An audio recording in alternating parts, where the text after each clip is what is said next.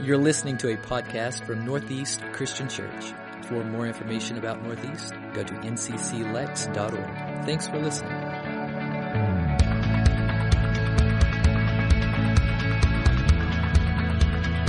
Good morning, Northeast. I'm excited to finish up our series, Drift. And when Monty asked me to go ahead and close this out, I was excited because he wanted me to talk about relational drift. And I love the subject matter that we're coming in contact with. And I love Hebrews too. The book is great, and I like it for three reasons. One, my college the college president where I went to undergrad work, he actually wrote a commentary on Hebrews, and he's a phenomenal guy. I actually had him autograph my copy, and every time I see it on my bookshelf, just have fond memories of this book. So I love it for that reason. Also, we all know someone who likes to talk Bible. And in the talk, sometimes, maybe you've done this yourself, I have, you'll say, Well, it, it says it in there somewhere, and then you throw something out there, right? You can actually read that statement in Hebrews twice. Once in chapter 2, once in chapter 4, the author says, uh, It's written somewhere in there that this, this, this, and this. And I love the humanity of that. But the third reason is that this book was written to a group of Christians that had never seen Jesus, but they had heard about him. They had learned about his teaching and they were trying to put it into practice and see what it means for their lives. And that's just like you and me. We've never seen the dude, we've never seen the guy, but we've heard about him and we're learning about him. And we're trying to see what his teaching means for our lives and how it should play out. So when you bring that into the idea of relational drift, it's really insightful. And my wife, Michelle, oh, she does not do relational drift. She leverages every opportunity she can to lean into someone's life. Uh, we were at Applebee's a couple of weeks ago with the Knables, Lauren and Josh. We're having a great time. And the server comes over, and she is big on building into the server. She wants the server, the waiter, whoever it is, to really feel like a person, valued, not like an object. So she's striking up small, small talk and all this jazz, and it ends up in the conversation that the guy's a singer. So it's about, right now, we're about three weeks, four weeks out from our anniversary. This was about three weeks ago, three or four weeks ago. The guy starts singing to us, and he sings this happy anniversary song, and the whole lunch ends with us taking pictures with the guy and everything like that. All because she doesn't do relational drift. So the text that we've been weaving week in and week out from this series is Hebrews chapter one, uh, chapter two, verse one, and it reads we must pay the most careful attention to what we have heard so that we do not drift away. When you read through Hebrews, and some of you have read through the entire book, when you read through it, the Hebrew author has this structure this strategy he uses when he's writing. He'll talk a lot about Jesus, or he'll try to illustrate who Jesus really is, or he'll build on some point centered around Jesus, and then he'll talk about what that means for us. So, chapter 2, verse 1, he says, Therefore, you don't want to drift away because the entirety of chapter 1, he's been illustrating that this guy we've never seen, but we've heard about him, we're learning about him. This guy is far superior than the angels or the old way of doing things. He is God's son. So, we've got to be careful and pay even more attention to what he has to say. Well, Michelle's idea of building into this waiter, this text, it all kind of coalesced with me a few days ago. I was preparing for this sermon and doing some of my quiet time, my personal devotional time, and I come across one of my favorite texts in the New Testament, which is 2 Timothy or 1 Timothy chapter 4. And he simply writes these words Fully carry out the ministry God has given you. And I started thinking about that where am I most prone to drop the ball in carrying out my ministry? And thinking about Michelle and Applebee's with the waiter, thinking about not drifting away, Monty asking me to teach on relational drift, and I thought, that's it. I'm most prone to drop the ball and not fully carry out my ministry relationally. And when you think about what goes on at work or what goes on in public, what happens in church or in the home, sometimes there's relational drift. The word drift actually means to slip. To slip in, or to slip through, or to slip by. The idea is that there's this current, and it takes you past a destination. And when the Hebrew author is writing, it's a destination of duty or responsibility. In other words, life can start taking us adrift on this current, and before we know it, we're out here and we're no longer fully carrying out our ministry. We've drifted beyond where we should be. You think about what goes on at work, in public, church, home. It's so easy. So, my question to you this morning will be what's slipping in or through or by? What's the rhythm or current of life that's moving you beyond where you really need to be? I see it happening at work. So, what we're going to do is we're going to talk about Jesus and what he says about work. And then we're going to tag on what the Hebrew author would say. We'll talk about Jesus and then the Hebrew author, just like he wrote the letter to the Hebrews. We'll do the same thing. Focus on Jesus and then pay more careful attention to what that means and how it should play out in our lives. Sound good? So when you think about work, when you think about work and relational drift, what slips in? Jesus told this story about a guy who went out really early in the morning, really early in the morning, said, Hey, I need some work done. Here's what it pays. Do you want the job? And they're like, Yeah. So they're doing the work. Jesus goes out a little later, hires some more people. A little later, hires some more people. Later, hires some more people. And then he goes in before the work's just about done. And he gets another crew, brings them in. And then they get the work done. And at the end of the day, it's payday. And Jesus pays everybody the same. Do you remember that story? He pays everyone the same. The people who worked all day and the people who worked just a few hours, they all got paid the same. Well, this didn't set right with the people who are involved in the story. So when the story's ending, Matthew chapter 20, verse 15, we read, they were jealous. So Jesus said, Hey, should you be jealous because I'm kind to other people? And they're like, Yes, we should, because this isn't fair. Several years ago, I worked at a comprehensive care center, and I was being conditioned to take over the supervisor position with a program that they had. Loved the work. Worked with some people with special needs. Beautiful people. Beautiful. I was there when, when I was like 19, 20, 21, 22, 23, 4, something like that, in that age range. And it really shaped my psyche, my philosophy of life. Beautiful work. Well, I was being conditioned for this position as program director. And I'd been there about five years. And then I got word that a couple of my colleagues who had been there for only two years, they were making, when it all shook out, they were making three bucks an hour more than I was making. And I was jealous. And I was hurt. And it was a problem. Now, by a show of hands, to whom should I speak about that? Should I have, should I have talked to my colleagues about it or my supervisor? Should I talk to the colleagues? Supervisor? Yeah, you got it. But you know what happened? And isn't this just humanity by default? when something's not fair, when you're jealous or you're hurt, I put the target on the back of my colleagues, and relational drift set in. I didn't talk to my supervisor, but inside of me, inside of me changed, and the drift started happening at work. Now, some of you, you feel that the workplace is where you are to fully carry out your ministry. You know the people with which you work, and you know that that is your area. That's where you take the gospel. You clock in, not as just an employee there, you clock in as a Christ follower. The workplace for you is where you fully carry out your ministry. And then something unfair happens, and there's frustration, and something slips in and the drift starts happening.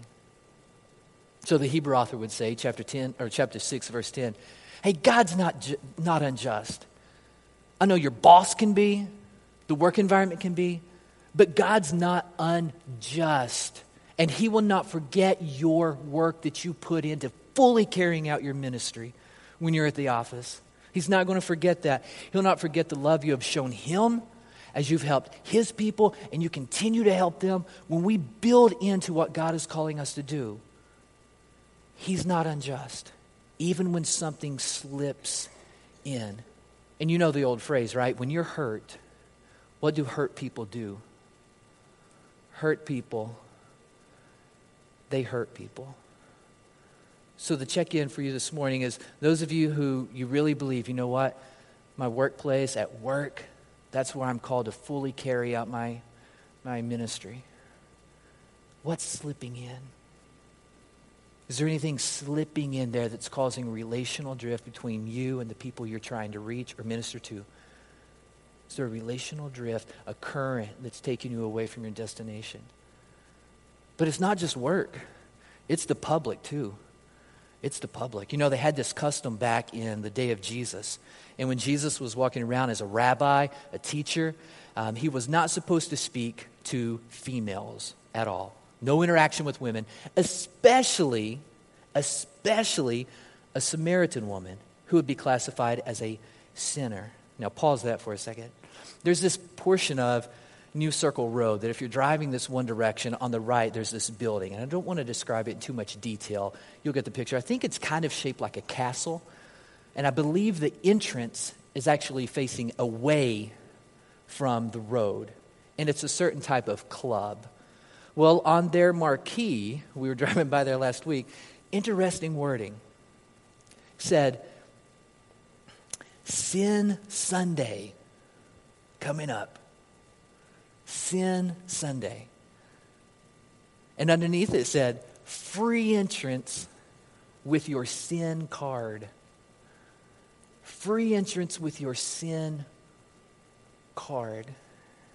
So Jesus is talking with this lady, and you find out that she's got a sin card. And she swiped it several times.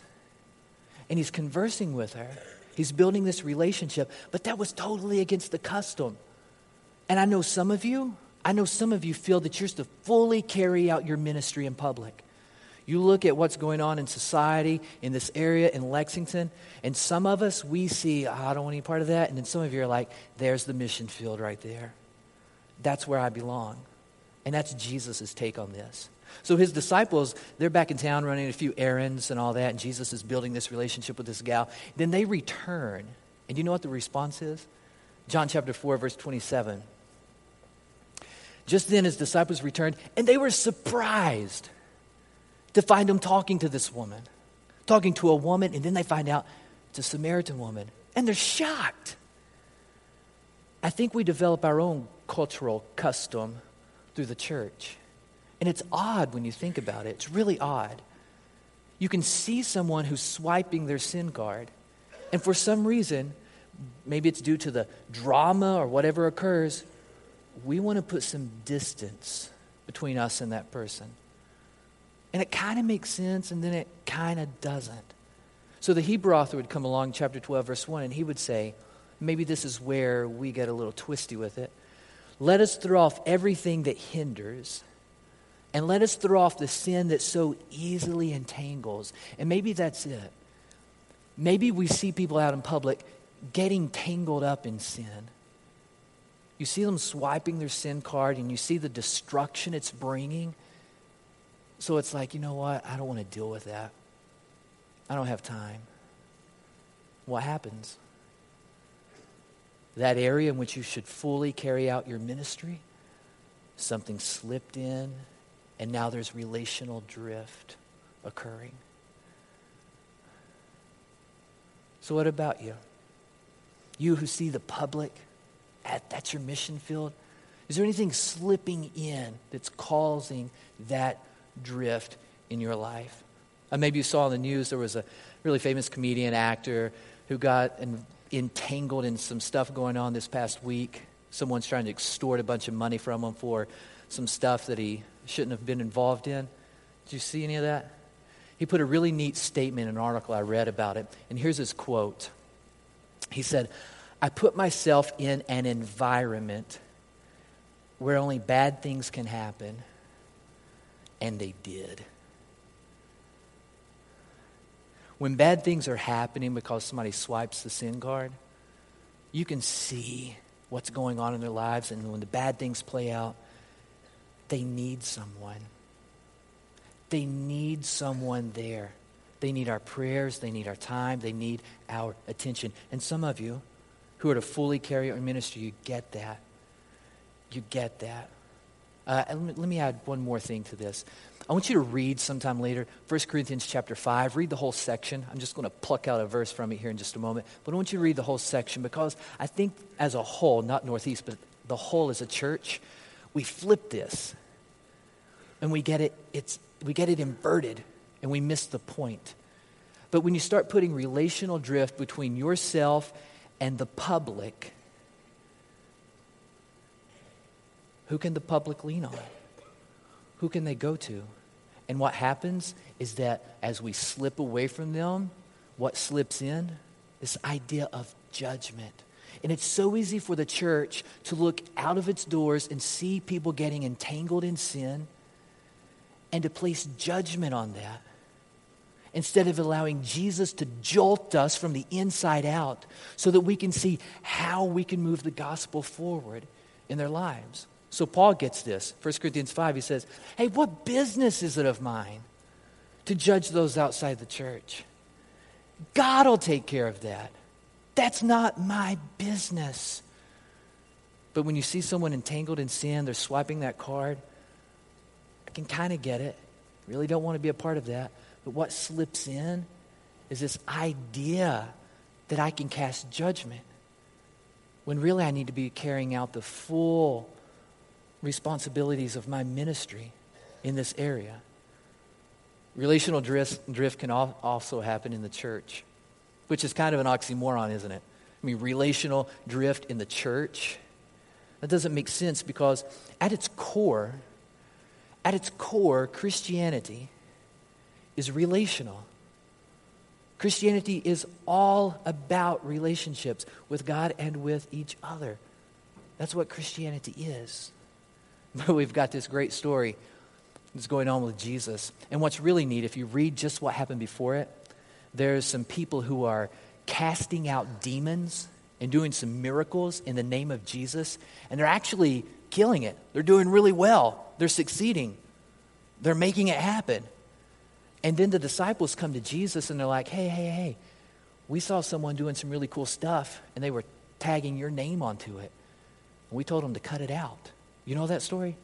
Mark chapter 9, verse 38. So John said, Hey, we saw someone using your name to force demons out of a person, and we told him to stop. Why? Because he does not belong to our group. We told him to stop because he doesn't belong to our, our group. But Jesus said, Don't stop the guy.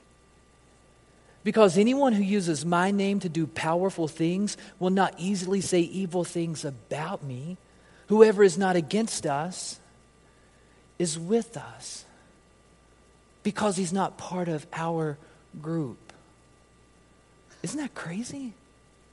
And how destructive is that for a church? I mean, can you imagine how silly it would be for us to suggest, you know, that group in West Virginia? What are we calling them? City Church, you know, they're not part of our group. So just, just calm it down, boys. What, what's going on in Michigan? The Lakes Church? Well, they're no longer part of our group. And when you look at Northeast, or you look at City Church, or you look at the Lakes, you've got three different dynamics going on. How silly would it be for us to suggest that one of those three is wrong because they're doing it a little differently? So Jesus says, No, no, no, no, no, no. They're using my name to carry this out. I had coffee with a young man. He moved here from Arkansas. He's a student at Transy. Had coffee with him Thursday. Oh my. God is so involved in this young man's heart and mind. If you look at our faith backgrounds, they're different. They're different.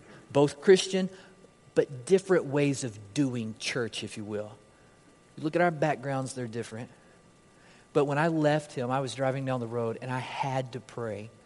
I had to say, God, it is so obvious to me that you have your hand on this man's life and you're directing him and you're guiding him.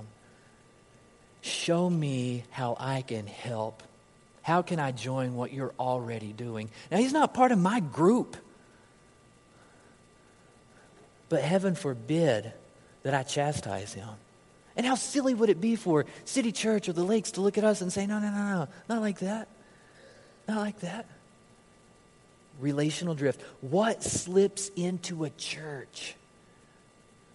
It causes people to drift apart. Bonus verse for this little section. Paul gets this. Paul gets this. Our Sophia, our nine year old, she was reading to Bella, our baby, a few days ago, and I know she was reading this story from a princess book, and she kept reading. She kept reading, and this lasted about 30 minutes. And I'm finally thinking, yes, something's clicking. She's getting it. So she reads to Bella for about a half hour. Afterwards, I go to her and I say, Sophie, I just want to say thank you for being such a great big sister. Thank you for loving on Bella. You're leading her well. She's going to learn to look to you later on in life for advice and guidance. You'll be able to be there for her. You're building into her so well right now. Thank you. And as I was talking, I was remembering, you know what? That's not the first time. Actually, I remember Sophie reading to her when we were driving in our car. And I remember Sophie reading to her before bedtime. Actually, this has been going on. Yes! It's clicking, right? So I'm like, Sophie, thank you. And she says, You're welcome, Daddy. But actually, I'm doing all this reading for her because if I read to her, I'm able to check it off on my checklist at school. And if I check off a certain amount, I get this really cool prize. Oh, okay. All right. Yeah. Parent fail, right? But what Sophie does, didn't realize is that even though she had a selfish ambition in reading to her sister, she was creating a more meaningful mood in the family. There was good happening that was outside of her control. Just the fact that she was taking those steps, even though for her they weren't the right reasons, what she was doing, God was using to create something good. The Apostle Paul gets this. Philippians chapter 1, notice his language here. He says, Yeah, it's true. Some preach Christ because they are jealous and ambitious, but others preach Christ because they want to help. But it doesn't matter. It doesn't matter. The important thing is that in every way, whether for right or wrong reasons, they're preaching about Christ because when you preach about Christ, you're preaching about the living and active Word of God. And when that message goes forth, it changes things. It creates a different mood, a more meaningful mood. It impacts people, it transforms people. Even if the speaker has impure motives, something else is going on that's out of their control, and God uses that. And Paul sees this. So, relational drift happens in the church when followers of Jesus Christ allow criticism to slip in and say, you know what? You're not part of my group. You're not part of my group. That's a no no. The Hebrew author would say this Hebrews chapter 10, verse 24 and 25. Let us think about each other. If you read through your New Testament, I'm not talking about the Gospels or Acts or Revelation, but if you look at the letters, if you look at the letters when you read through the New Testament, have you ever noticed how nearly every single letter begins with, hey, Paul or James or John or Peter, a servant of Jesus, thinking about you? Just writing to let you know I've been praying for you. Just writing to let you know I'm thinking about what God's doing in your group and I'm on your side. Let us think about each other and help each other to show love and do good deeds. You should not stay away from the church meetings as some are doing, but you should meet together and encourage each other. Do this even more as you see the day approaching when Jesus will return and take us to eternity. In light of that day, we're thinking about each other. We're helping each other. We're encouraging each other. We're not criticizing each other because someone's not part of our group. That's relational drift. The relational drift also happens at home. So, what does Jesus say about it? John 10 10. And this is the cornerstone of this conference or whatever you want to call it, fiercely fulfilled that we're doing. John 10 10, Jesus says, I came so that everyone would have life and have it in its fullest. This isn't some health and wealth teaching. This is the idea that fulfillment fulfillment is found in a relationship with Jesus Christ and with others. It's where you allow God to do a work in your heart and in your mind and change you from the inside out.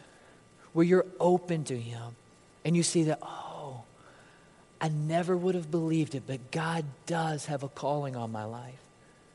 God does love me. God has wired me to fully carry out my ministry. He's given me a ministry. He wants to use me, not just allow me to float away or drift. He wants me to be fulfilled. And I tell you, Michelle and I have developed this fiercely fulfilled thing over 16 years, over 16 years in the making, and we're thinking about so many people. I'm talking husbands, wives, parents, I'm talking children, teenagers are walking around unfulfilled. Fulfillment's not having everything you want whenever you want it but it's being in tune with who you are, what God is wanting to do in your life, and fully carrying that out. I meet with people all the time, adults, 40, 50, 60 years old. They say, I just don't know who I am. In every relationship I've had, when I was a kid and even in my marriage, I've never been allowed to be me. You would not believe how common that is. I see Parents, and this drives me nuts. I understand that teenagers can be weird. I get that. I get that. What I don't get is when parents or other adults suggest that that's going to be the worst time of a kid's life. I don't buy that. I don't believe it. I hate that TV shows portray that, but I do not buy that at all. So what happens? Teenagers, they're detached from their moms and dads. And who's fulfilled? No one. So, what do we do about it? We've got to do something. Or when you think about discipline, parents discipline their children, I see this all the time as well. Discipline becomes a form of punishment. That's all it is. Punishment. And you know, punishment, it's, it's established, it's rooted in revenge. You made me feel a certain way, you did something to me, so I have to do something to you. We want to empower parents to teach in disciplinary moments. Empower them to not be frustrated and so react to their children, but to think about really what's going on in this moment and to be empowered to carry out the right form of discipline, depending on who it is. You've got husbands and wives, and there's a relational drift. And you know why? Because it's so much easier to stuff my emotions. I stuff the way I feel because it's easier and I already know how he or she is going to respond. There's no reason for me to just put it out there. They never listen anyway. So we've got an opportunity to learn practical conflict resolution skills. And you think about money, I know it fractures relationships. I know, I know it can happen, but it doesn't have to. It can be a meaningful factor in your relationship. And what we've learned is that the idea of family, oh, it's shifting, isn't it? It's shifting. So what do we do? What do we do? Do we allow that shift to slip in and put relational drift between us? No. Don't allow the current to take you away, whatever it is. So, we're not creating this event for mom, dad, two children, a dog, and a cat. Nobody likes cats anyway. We're not doing that. That's not what it's for. We're talking about marriage, yeah. And we're talking about family. So, what does your family look like? What does your family look like? The people under your roof. What does it look like? Maybe we've got a grandparent with a couple of grandkids. That's family. We need you at this event. What happens when you got newlyweds and they're so excited about life, and then life kicks in, and the drift happens. We're talking for you. We want you at this event. We need you at this event. People who have been married for 30 years, we need you. Michael Hyatt wrote this book, Living Forward, and the subtitle says, A Proven Plan to Stop Drifting. And I don't know if it has all the answers, but I do know he gets a couple of things right here. And I want to read them to you if I can find them. I had my place, and now I don't. And this is awkward. But he says about drifting.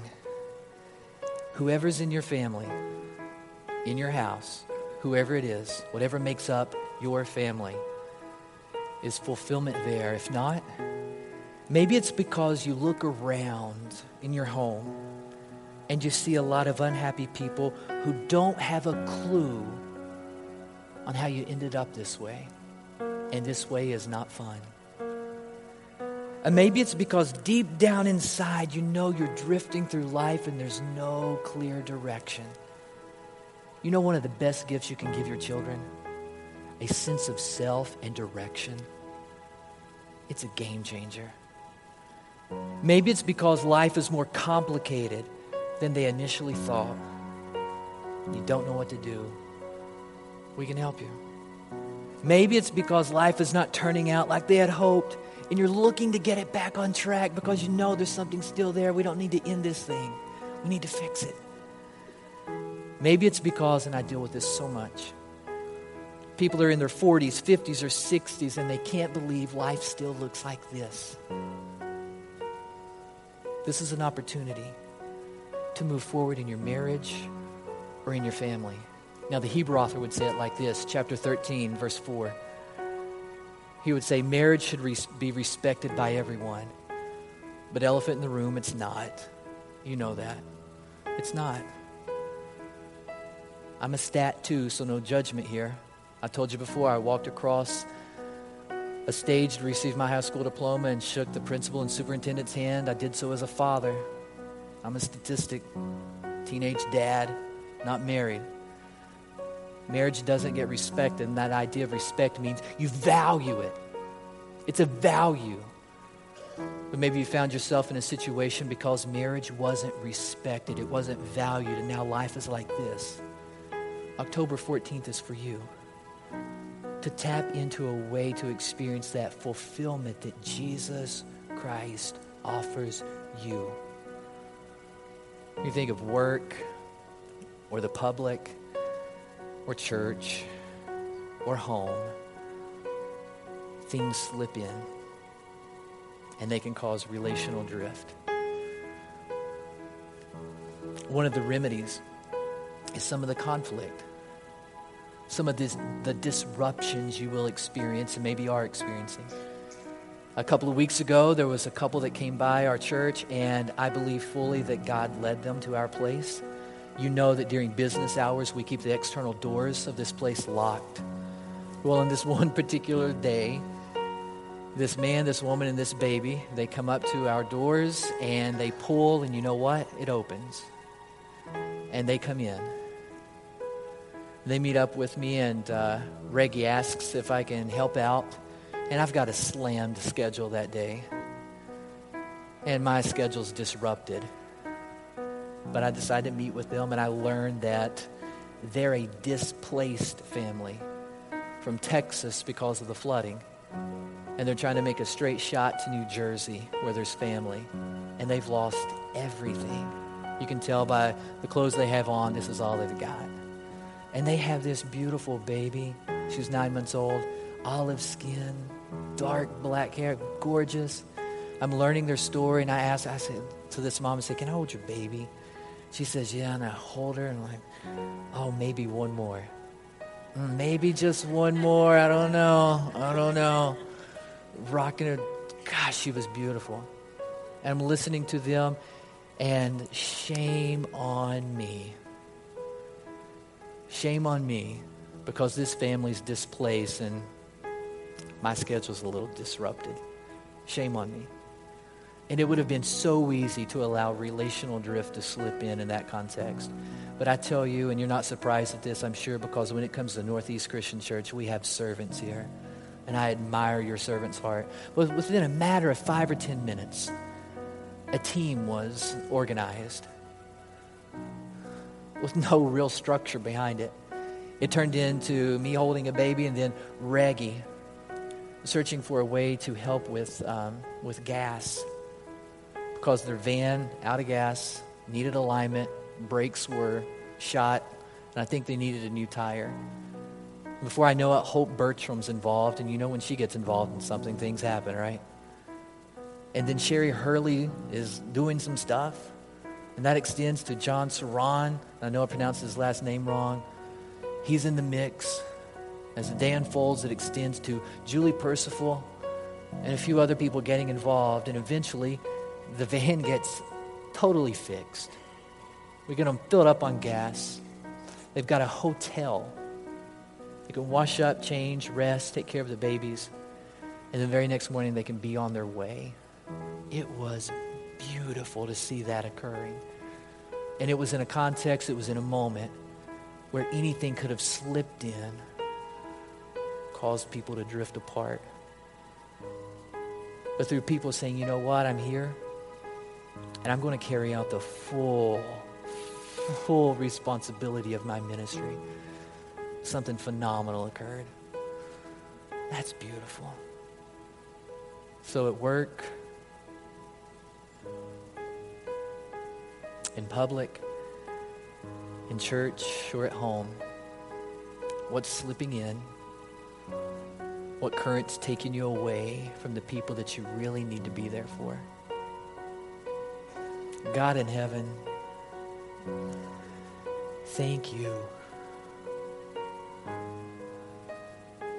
Thank you for loving us so deeply, so dearly and showing us how to remedy relational drift.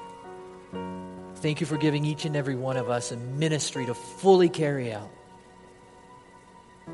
We want to ask for supernatural strength and wisdom and perseverance to do that so that whatever is slipping in will not be destructive. It will not be destructive at work, in public, at church or at home, but we will be people, even though our lives are disrupted, who put together the necessary team or factors so that we can drift toward one another, not away. We love you, God, and thank you for the good work you're doing in our lives. And to that end, we pray and we praise you through the name of your Son, Jesus Christ. Amen. If you need to talk, you need prayer, you need anything, I'll be down here to your right. I'd love to speak with you.